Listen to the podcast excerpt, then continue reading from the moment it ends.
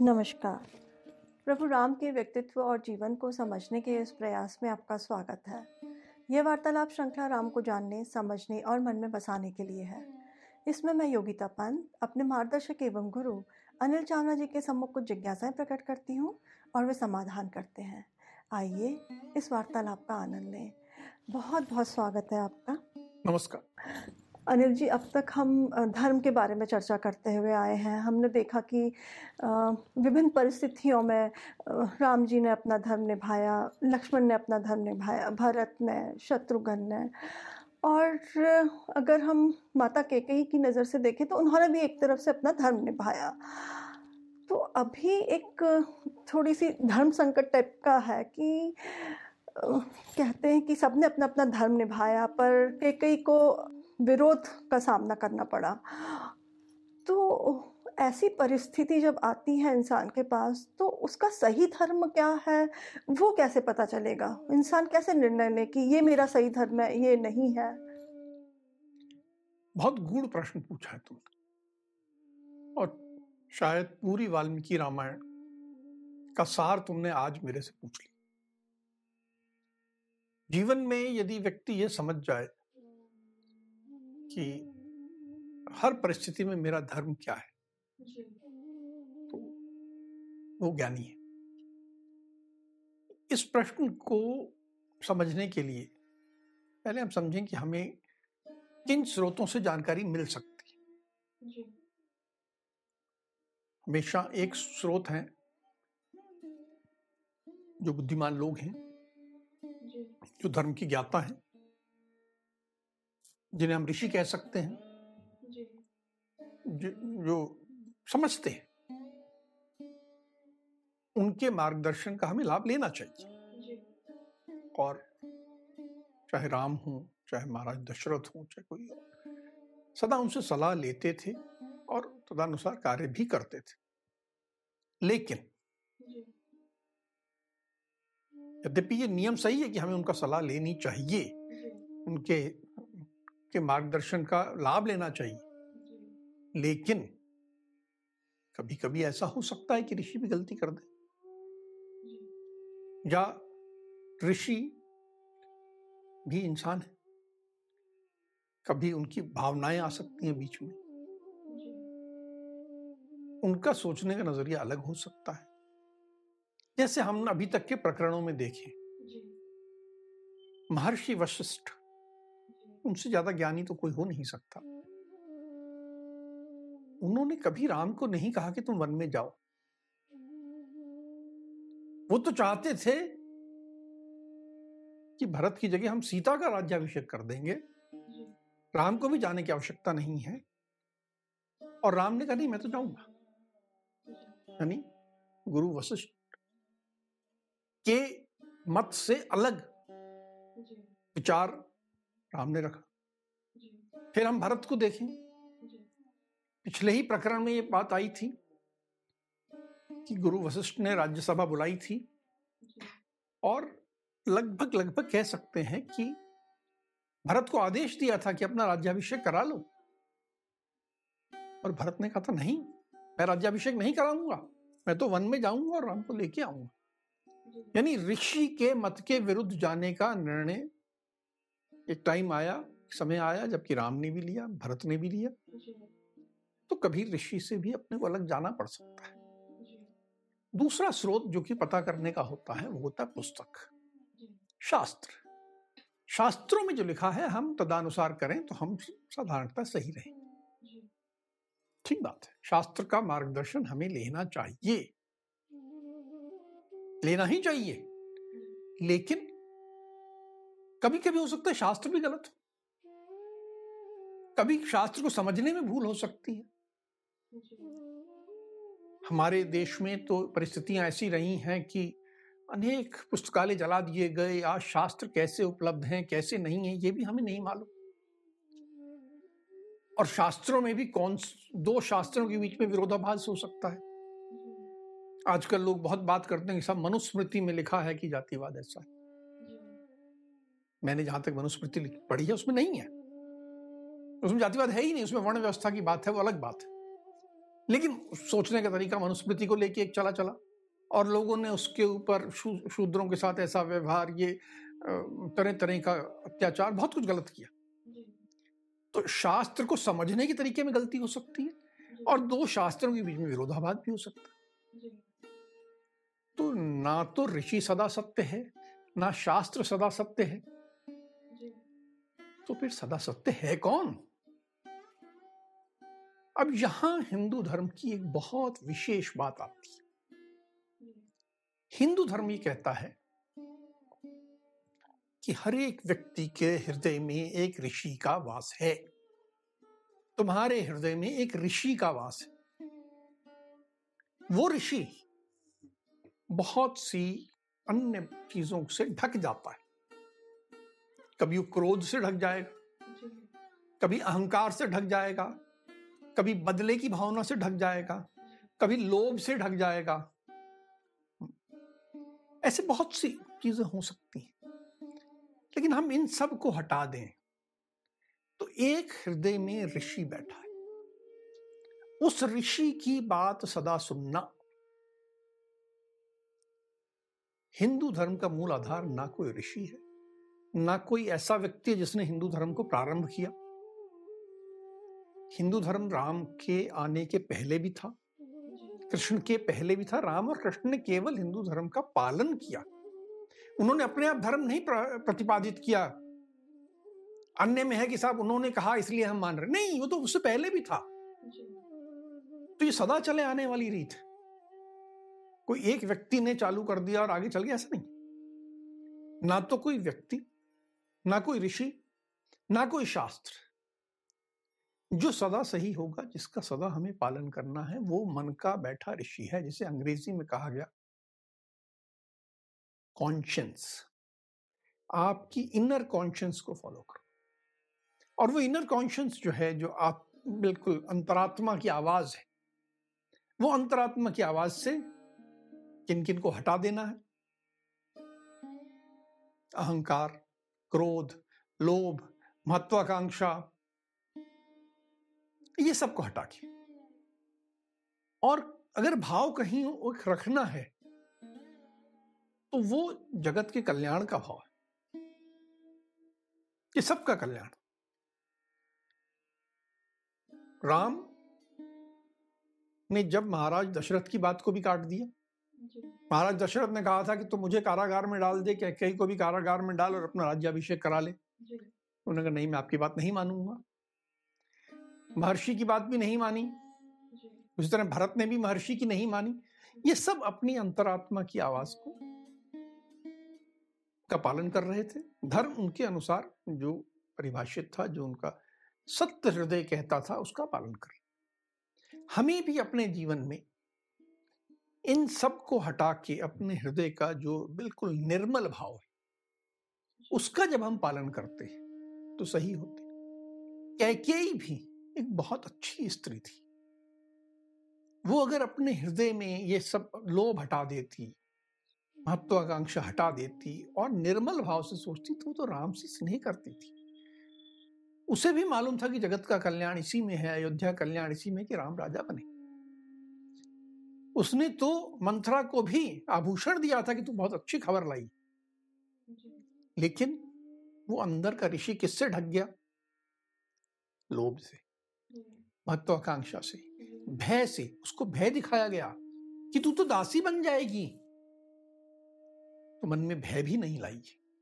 ये ऐसा ऋषि आपके अंदर का जब आप जागृत कर लोगे और उसकी सुनते चलोगे तो कहीं आपको मार्गदर्शन मिलेगा। गुरु से भी मिलेगा, पुस्तक से भी मिलेगा, अन्य सदपुरुषों से मिलेगा, सबसे मिलेगा। लेकिन कोई बिंदु ऐसा भी आएगा जब आप कहोगे नहीं। मेरा अंतर्मन ये कहता है और यही धर्म है, इसी में जगत का कल्याण। यह सोचते रहना और इसका पालन करना ये कहीं ना कहीं पूरी वाल्मीकि रामायण का मूल भाव। जी, कह सकते हैं कि जब ऐसी कोई दुविधा वाली स्थिति आए तो उसमें अपना जो हित है वो ना देख करके जो उसमें सबकी भलाई है वो हमें देखना चाहिए। जगत कल्याण। जी। बहुत अच्छी बात बताई अनिल जी आपने। ये पिछली बार आपने बताया था कि भरत ने सोच लिया था कि वो राम जी को वन में लेने के लिए जाएँगे। वहाँ पे उनका राज्याभिषेक करेंगे और वहाँ से उनको वापस लेके आ जाएँगे। तो हम उस प्रकरण पर हम बाद में जाएँगे। उसके बाद क्या हुआ? आप ये बताइए कि जब राम जी अयोध्या से वन के लिए निकले उसके बाद क्या हुआ? बहुत अच्छा। हम इस बिंदु से हमने राम को छोड़ दिया था। और हम अयोध्या में रुक गए थे राम आगे बढ़ गए थे अब हम पुनः राम के पास लौट रहे हैं। अच्छी बात। तुम्हें याद होगा कि सब अयोध्यावासी पीछे दौड़ रहे थे। दशरथ भी दौड़ रहे थे। और राम ने सुमंत्र को आदेश दिया था कि रथ तेज़ी से चलाओ ताकि पीछे वाले पीछे छूट जाए। महाराज दशरथ गिर गए थे। आगे धुएँ का धूल का गुबार था। लोगों ने महाराज से कहा एक मान्यता उस काल की थी भी शायद होगी कि हम जिनकी आशा करते हैं कि वो जल्दी लौट आए जिनके लिए हम ये कामना करते हैं कि वो जल्दी लौट आए। उनके को छोड़ने ज़्यादा दूर तक नहीं जाते। उनको थोड़ी दूरी छोड़ते हैं फिर उनको जाने देते हैं। तो अब चलिए वापस। तो महाराज तो लौट गए। लेकिन कुछ लोग थे अयोध्या के जिन्होंने कहा नहीं हम तो राम के साथ ही जाएँगे। तो वो धूल उड़ रही थी और घोड़े दौड़ रहे थे वो पीछे पीछे दौड़ते जा रहे थे। अब राम ने कह तो दिया कि दौड़ा लेकिन मन से बड़े कोमल। इन लोगों में उनका मन अटका हुआ। उन्होंने घोड़ों को धीरे करवाया अरे रुको रुको रुको भाई। फिर वहीं चलते हुए रथ में उन ये लोग भी साथ आ गए इनको समझाया कि आप लोग मुझमें बड़ा प्रेम रखते हो बड़ा अनुराग रखते हो ये मेरे लिए प्रसन्नता की बात है। लेकिन मेरे में जो आप प्रेम अनुराग रखते हो उसका के अधीन ही मैं आपसे कुछ आग्रह कर रहा हूँ। कि जितना प्रेम आप मुझे देते हो उतना ही प्रेम आप भरत को भी दो। बहुत योग्य लड़का है वो। बहुत योग्य राजकुमार है। महाराज ने यदि ये निर्णय किया है कि वे उसको युवराज बनाएँगे तो कुछ सोच समझ कर निर्णय लिया है। भरत को आप मुझसे कम मत आकिए वो मुझसे ज़्यादा है। मुझसे अधिक है। उसमें सब गुण हैं। पराक्रम भी है दयालु भी है। ब्राह्मणों की बात भी सुनता है विद्वत जनों की बात सुनता है तो आप लोग बिल्कुल चिंता ना करें और प्रेम आप भरत को भी उतना ही दीजिए, उसे राजा के रूप में स्वीकार करके उसके साथ सहयोग करें, आगे अयोध्या को और विकास के पथ पे ले जाए। और मैंने जो निर्णय किया है, मेरे को उस निर्णय पे कायम रहने दीजिए। अब लोग कहा सुनने को तैयार? लोग वो सुन रहे और उनके मन में और आँसू बह रहे। कि कितना अच्छा व्यक्ति है। इनके पिता ने जिस भाई को दे दिया सब कुछ उसके लिए इतने अच्छे अच्छे शब्द कह रहा है। हाँ। और कोई होता तो गालियाँ दे रहा होता। और इनको भी भड़काता। कुछ भड़काता कि विद्रोह कर दो ये कर दो। नहीं बोल रहे वो तो बहुत अच्छे व्यक्ति हैं। मुझसे ज़्यादा गुणवान है तभी तो महाराज ने निर्णय लिया है। तो ये तो सुनने को तैयार नहीं ये और रो रहे हैं तो राम ने देखा ही तो रोने लग गए तो राम रथ से नीचे उतरा और उनके साथ चलने लगे। जब राम उतरे तो सीता भी उतर आई लक्ष्मण भी उतर आए। और उन्होंने फिर प्रयास करने लगे इनको मनाने के लिए। इसमें कुछ ब्राह्मण थे कुछ बहुत वृद्ध लोग थे। तो इनको समझाया कि आप लोग जाइए, अयोध्या का ध्यान करें, अयोध्या जाइए। उन्होंने कहा, नहीं, अब आपके बिना तो अयोध्या पूरी सूनी हो गई हमारे लिए अयोध्या में कुछ नहीं बचा है। हम सब ऐसे लोग हैं जो कि अपने जीवन में बहुत उपलब्धियाँ पा चुकी हैं। लेकिन वो उपलब्धियाँ तब तक थी जब तक अयोध्या में आप थे और अयोध्या की एक रौनक हो रही थी, शोभा हो रही थी। अब आपके बिना शोभा विहीन नगरी में हम नहीं रहेंगे। हम तो आप ही के साथ आएँगे। या तो आप चलो या तो हम आपके साथ आएँगे। अब ये सब बातचीत चल रही इनकी। इतने में सूरज ढलने लगा। लगा कि लगभग शाम हो गई है और वहाँ पर एक ये लोग एक तमसा नदी के किनारे पहुँच गए। तो शाम के समय लगा कि अब तो आगे नहीं बढ़ पाएँगे तो रोक दिया। रुकते ही सुमंत्र ने घोड़ों को खोला उनको पानी वानी पिलाया उनको चरने के लिए छोड़ दिया। और ये सब लोग अब यही निर्णय किया गया कि वहीं रुक जाते हैं रात्रि वहीं व्यतीत करते तो ये तमसा नदी के किनारे रात्रि में सब लोग रुके वहीं। फिर उस रात का थोड़ा वर्णन कीजिए आपकी क्या क्या हुआ उसमें? उस रात को जब वहाँ ये रुक गए। अब अब राम का मनोभाव समझिए। बहुत दुखी थे। अयोध्या छोड़ के आए थे। अयोध्या में इतना दुख देखा था। बिल्कुल सब याद आ रहे थे। और ये भी समझिए कि कोई उनकी आयु क्या थी? मात्र सत्रह साल की सोलह सत्रह साल के बीच की आयु थी। एक बहुत सुकुमार और उसने इतना कुछ देखा। उन्होंने लक्ष्मण को, को बोला कि भ्राता अयोध्या को हम पीछे छोड़ आए अयोध्या में सब हमारे लिए दुखी हो रहे होंगे। उनके दुख को याद करके मेरा मन बहुत भरा जा रहा है। अब हम रात को यहीं विश्राम करते हैं कुछ व्यवस्था कर लेते हैं। हम्म। अभी रात्रि हो गई है। लेकिन मेरा कुछ खाने का मन नहीं। वैसे यहाँ बहुत से पेड़ मुझे दिख रहे हैं जिन पे फल लगे हुए हैं। पर मेरा कुछ खाने का मन नहीं है, तुम थोड़ा जल ले आओ। तो हम ये तमसा नदी का जल पी लेंगे। और बस आज रात्रि को इतना ही करेंगे। अब ये देखिए, उनके मन का क्या भाव था। जब तक ये उनकी प्रजा भूखी रहे रात भर। और राम खाने लग जाए ये तो हो नहीं सकता। पूरी प्रजा है। उनकी ज़िम्मेदारी किन पे है? राम पे। है क्योंकि वो राजकुमार है।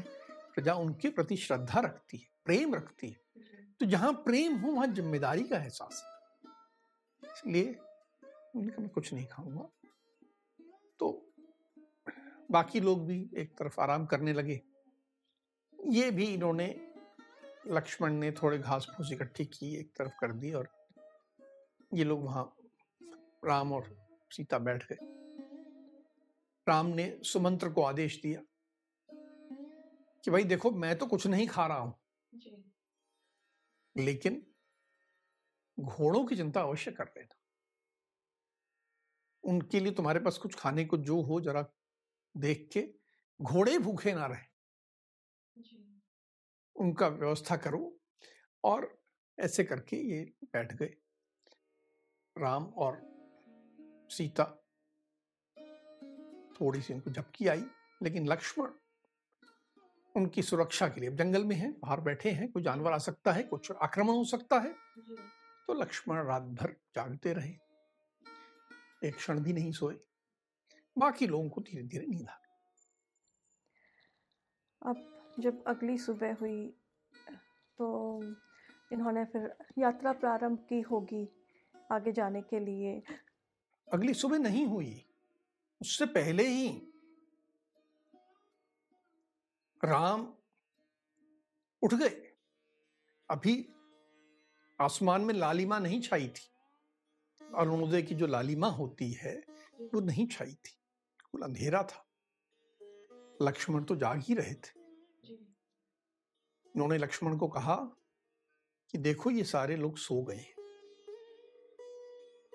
हमें अभी निकल चलना चाहिए।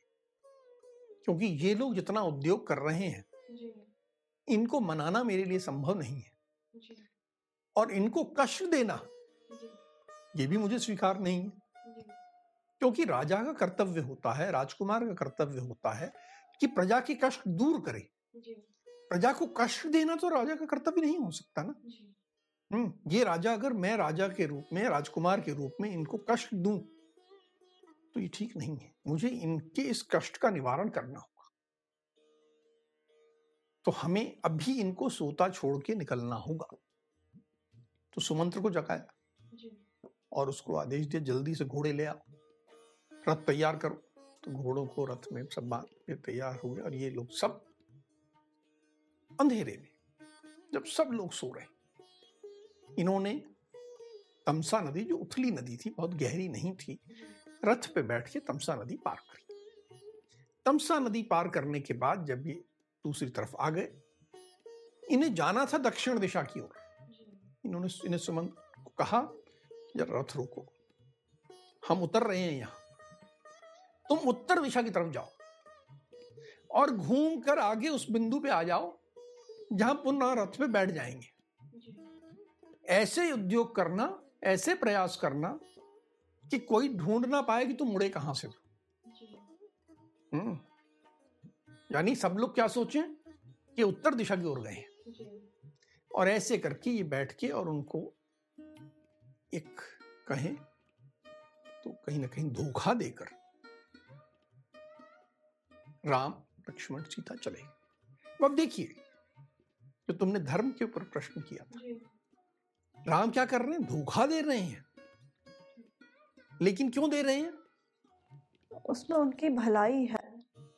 प्रजा की भलाई के लिए दे रहे हैं।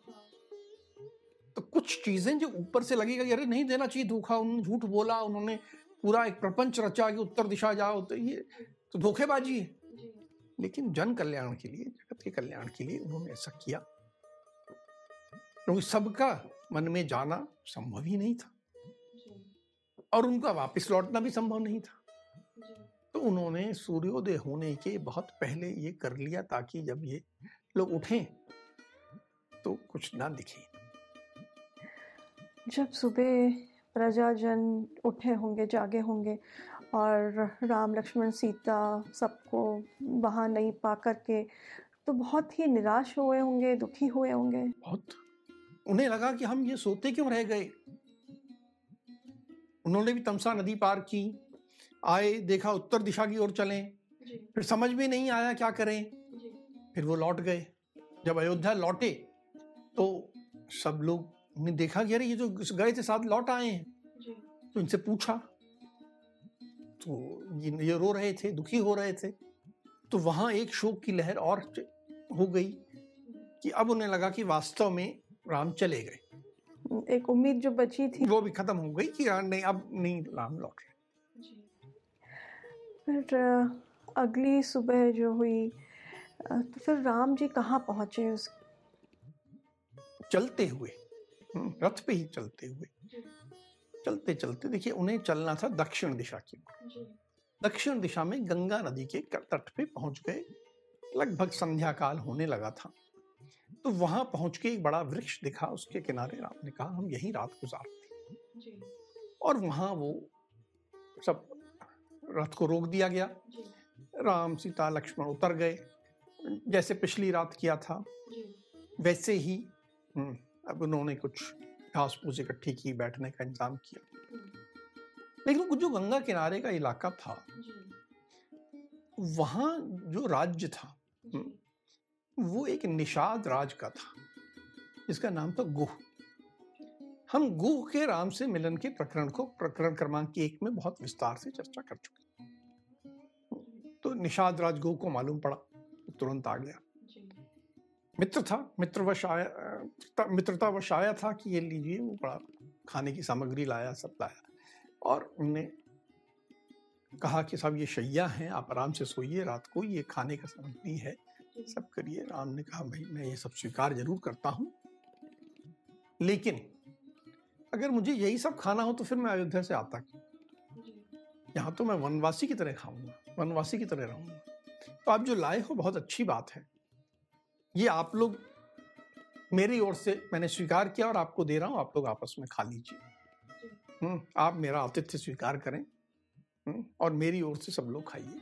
हम्म, और मैं तो जैसे सो रहा हूँ और मैं तो आज कुछ खाऊँगा भी नहीं बस गंगा जल पी के आज रात भी मैं गुजारू मैंने एक रात पहले भूखे सोए थे दूसरी रात पुनः पानी पी के ही दोनों राम और सीता कुश की शैया पे सो गए। लक्ष्मण जागते रहे। लक्ष्मण खड़े थे, जाग रहे थे कि मैं सुरक्षा के लिए। अब जब ये राम जी की जो शैया कुछ शैया बनाई थी कैसा वो सोने चले गए थे माँ अब जो राजा गुह थे वो भी वापस चले गए होंगे कि अब उन्होंने कहा कि ये तो स्वीकार नहीं कर रहे कुछ भी चीज़ें अब ये राजा गुह भी लक्ष्मण के साथ खड़े हुए बैठ गए। हम्म। उन्होंने उल्टी बात लक्ष्मण को कही। बोली बंधु लक्ष्मण आप सुरक्षा की ओर से चिंता ना करें। हम सब आए हैं यहाँ और ये हमारा इलाका है।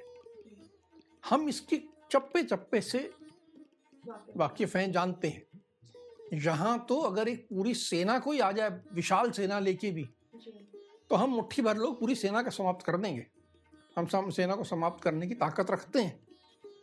हम्म, एक तरफ़ गंगा नदी है और हम निषाद गंगा नदी में नाव चलाने वाले लोग हैं। तो हम जानते हैं आप इसकी चिंता मत करो आप तो आराम से सो जाओ।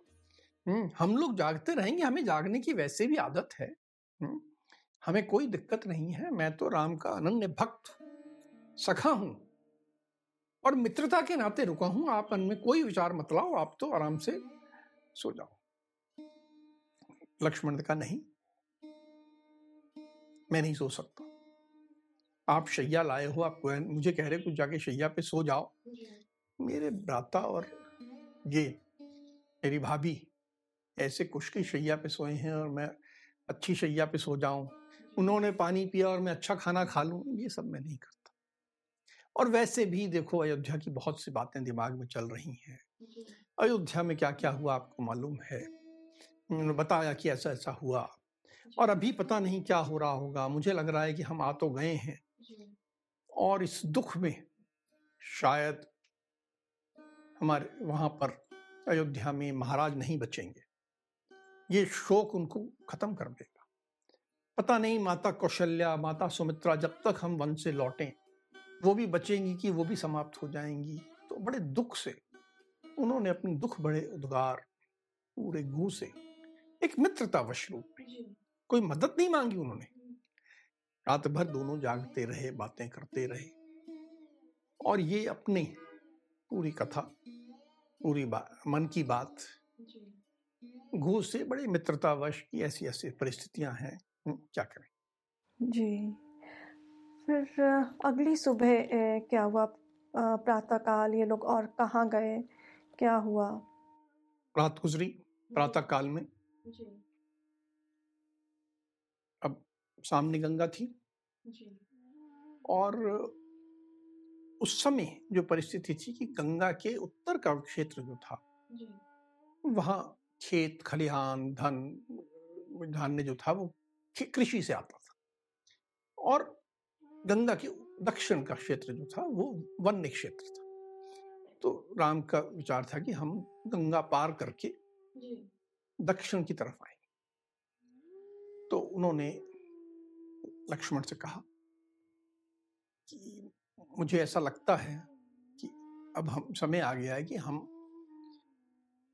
गंगा नदी को पार करें और दूसरी ओर जाएँ वन्य क्षेत्र यहाँ भी छोटे मोटे हैं लेकिन उनमें यहाँ पर बाकी लोगों को आना जाना बहुत है। अलग से वन नहीं है। हम्म यहाँ पर आपको अयोध्या के लोग बाकी लोग सब मिलने वाले आते रहेंगे सब होता रहेगा। तो इसलिए हमें गंगा नदी पार करके उस तरफ़ चला जाना चाहिए जहाँ पर कि हम अयोध्या से दूर हो जाए। हम्म, मिलने जुलने वाले लोग नहीं आए और हम एक ढंग से वन्य जीवन व्यतीत कर सके।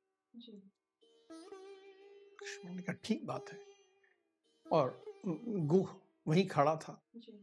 उसे कहा कि यदि आप एक हमारे लिए नाव की व्यवस्था कर देंगे तो बहुत अच्छा होगा। तो घूमने का बिल्कुल मैं तुरंत एक नाव की व्यवस्था करता हूँ। तो उसने आदेश दिया। वो मल्लाह थे वो काम यही करते थे तो उन्हें एक बड़ी नाव हो जिसमें बहुत सारे मल्लाह हों जिसमें एक कर्णधार भी हो यानी नाव को खेने वाला डायरेक्शन स्टीयरिंग करने वाला। ऐसी नाव हो अच्छी सुंदर नाव हो मज़बूत हो ऐसी नाव की उसने व्यवस्था की और बुला ली और अब राम ने गो से कहा कि देखो तुमने नाव की व्यवस्था कर दी है बहुत अच्छी बात है ये मेरे पे तुमने उपकार किया है। और मैंने जैसे कहा मैं उस तरफ़ जा रहा हूँ कि मैं वन्य जीवन में पूरी तरह प्रवेश करना चाहता हूँ। तो मैंने ये वलकल तो पहन लिए हैं शीर पहन लिए पुराने कपड़े पहन लिए ये सब तो पहन लिए हैं। लेकिन मैं चाहता हूँ कि मेरे जो केश हैं मेरे बाल हैं इनकी भी जटाएँ बना दी जाए ताकि मैं एक वनवासी ऋषि की तरह लगूं। तो अपने सेवकों को भेज के मेरे लिए बढ़ के दूध का इंतज़ाम कर दो। हम्म, वट वृक्ष के दूध का इंतज़ाम कर दो जिसको कि मैं सिर में लगा के जटा के रूप में अपने बाल बाँध दू। तो मैं राजकुमार दिखना बंद हो जाऊँ और एक ऋषि बन जाऊँ। तो गुह ने तुरंत व्यवस्था की और राम और लक्ष्मण दोनों ने अपने बालों को जटा के रूप में बाँध लिया अब वो पूरी तरह वनवासी बन गए। और अब उन्होंने गुह से कहा कि गुह पूरा अपना सेवक सब लोगों को लेके आया था कि भाई हमारा रथ में जो भी सामान है धनुष है बाण है अन्य सामग्री है ये नाव में रखवा दो। और हम दूसरी ओर जाएँ। उन्होंने लक्ष्मण को भी कहा कि आप तुम सीता को बैठाओ तो लक्ष्मण पहले नाव में चढ़ा फिर सीता को सहारा दे के नाव में बिठाया और राम भी अब चलने को उद्दत हुए। तो सुमंत्र उनके साथ नहीं गए? वो भी तो वहाँ पे मौजूद सुमंत्र वहाँ मौजूद थे। उन्होंने भी यही प्रश्न पूछा जी। कि राजकुमार मेरे लिए क्या आदेश है? जी। मैं यहाँ तक तो जो आया हूँ वो तो महाराज दशरथ के आदेश से आया। जी। अब आगे के लिए जी। आप मुझे ऐसे छोड़ के मत जाओ। मुझे भी साथ ले चलो। जी। और वो रोने लगा। कहने लगा कि मेरा सौभाग्य होगा यदि आप भी मुझे सेवा का मौका दो। जी। और जैसे मैं यहाँ तक लाया हूँ चौदह वर्ष बाद मैं ऐसे ही रथ में बैठा के आपको यहाँ से ले जाऊँगा। और पूरा समय आपकी सेवा करूँगा। आप लोग तीनों हैं साथ में एक सेवक को भी रख लो। रोने लगा। बहुत जो फूट के रोने लगा। किसी तरह उसको चुप कराया उसका मुँह धुलाया सब हो गया तो फिर राम ने उसको कहा देखो तुम जाओ और वहाँ महाराज का ध्यान करो।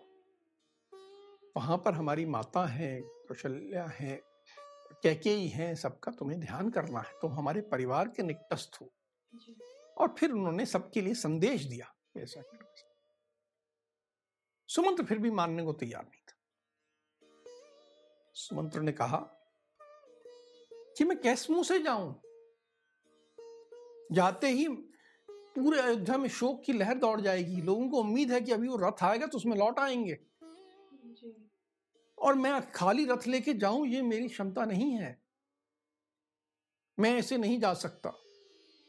और जाके मैं माता कौशल्या को क्या कहूँगा? क्या मैं झूठ बोल दूँ कि मैं उनको मामा के घर में छोड़ के आया हूँ? मैं असत्य ऐसा नहीं बोल पाऊँगा। और जैसे मैं असत्य नहीं बोल पाऊँगा, वैसे अप्रिय बात भी नहीं बोल पाऊँगा कि जाके वन में छोड़ आया हूँ।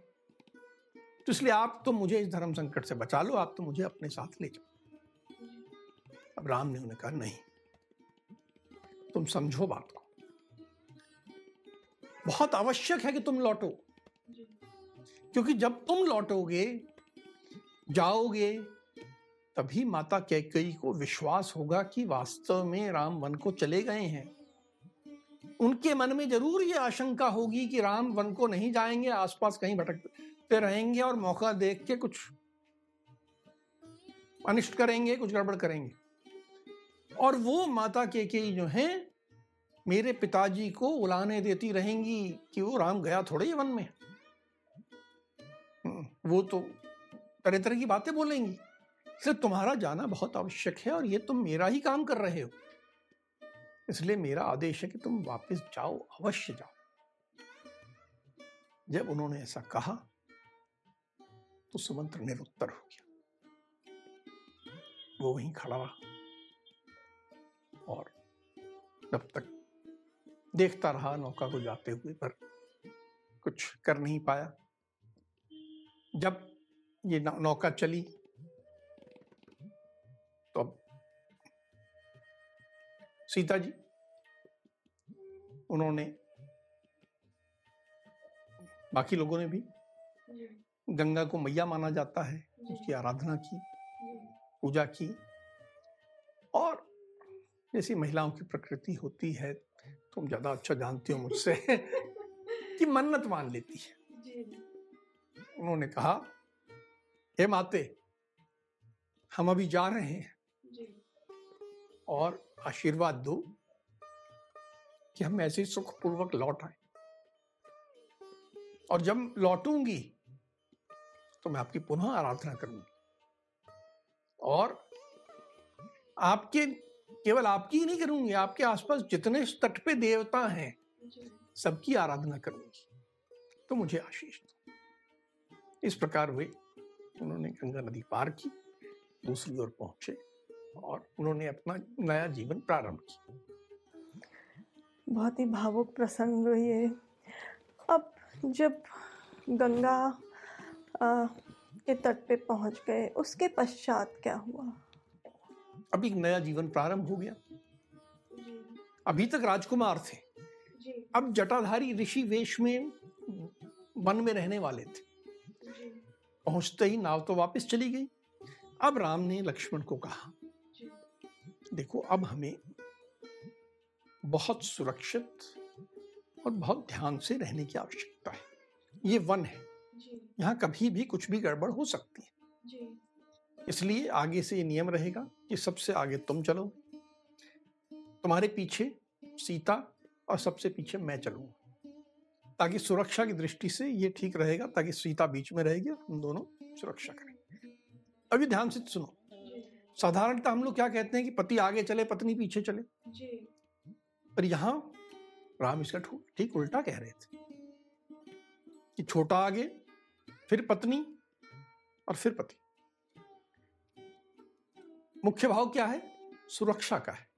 सुरक्षा का है और दूसरा एक ज़िम्मेदारी का है कि बड़े होने के नाते अपना फ़र्ज़ निभा अपना फ़र्ज़ अपना दायित्व का पालन करते हुए इन्होंने चले। इसके बाद इन्होंने अब दो रातों से भूखे थे। जी। अभी तक तो लोग साथ थे उनकी चिंता थी सब बहुत सी बातें थी। जी। अब तो खुद है थे तो भोजन का इंतज़ाम करना था। यहाँ से उनके वनवास का जीवन शुरू हो गया था। का जीवन प्रारंभ हुआ था तो भोजन का करना तो इन्होंने शिकार किया।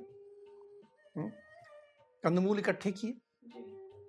ताकि जो दो रात से भूखे थे तो शिकार से और कंदमूल से कुछ भोजन बन हो जाए। क्योंकि देखिए वहाँ ना उनके पास गेहूँ थी है ना रोटी थी ना आटा था। अब तो सब कुछ एकत्र करना था ना। तो सब कुछ एकत्र करके कुल मिला के उन्होंने भोजन किया और एक नए जीवन की इस प्रकार की शुरुआत अनिल जी आपने सही कहा कि यहाँ से राम जी का एक नया जीवन आरंभ हुआ।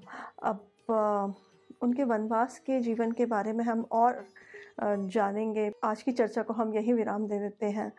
अगली कड़ी में राम जी के जीवन से जुड़े कुछ अनछुए पहलुओं के साथ हम दोनों फिर उपस्थित होंगे। राम राम। राम राम।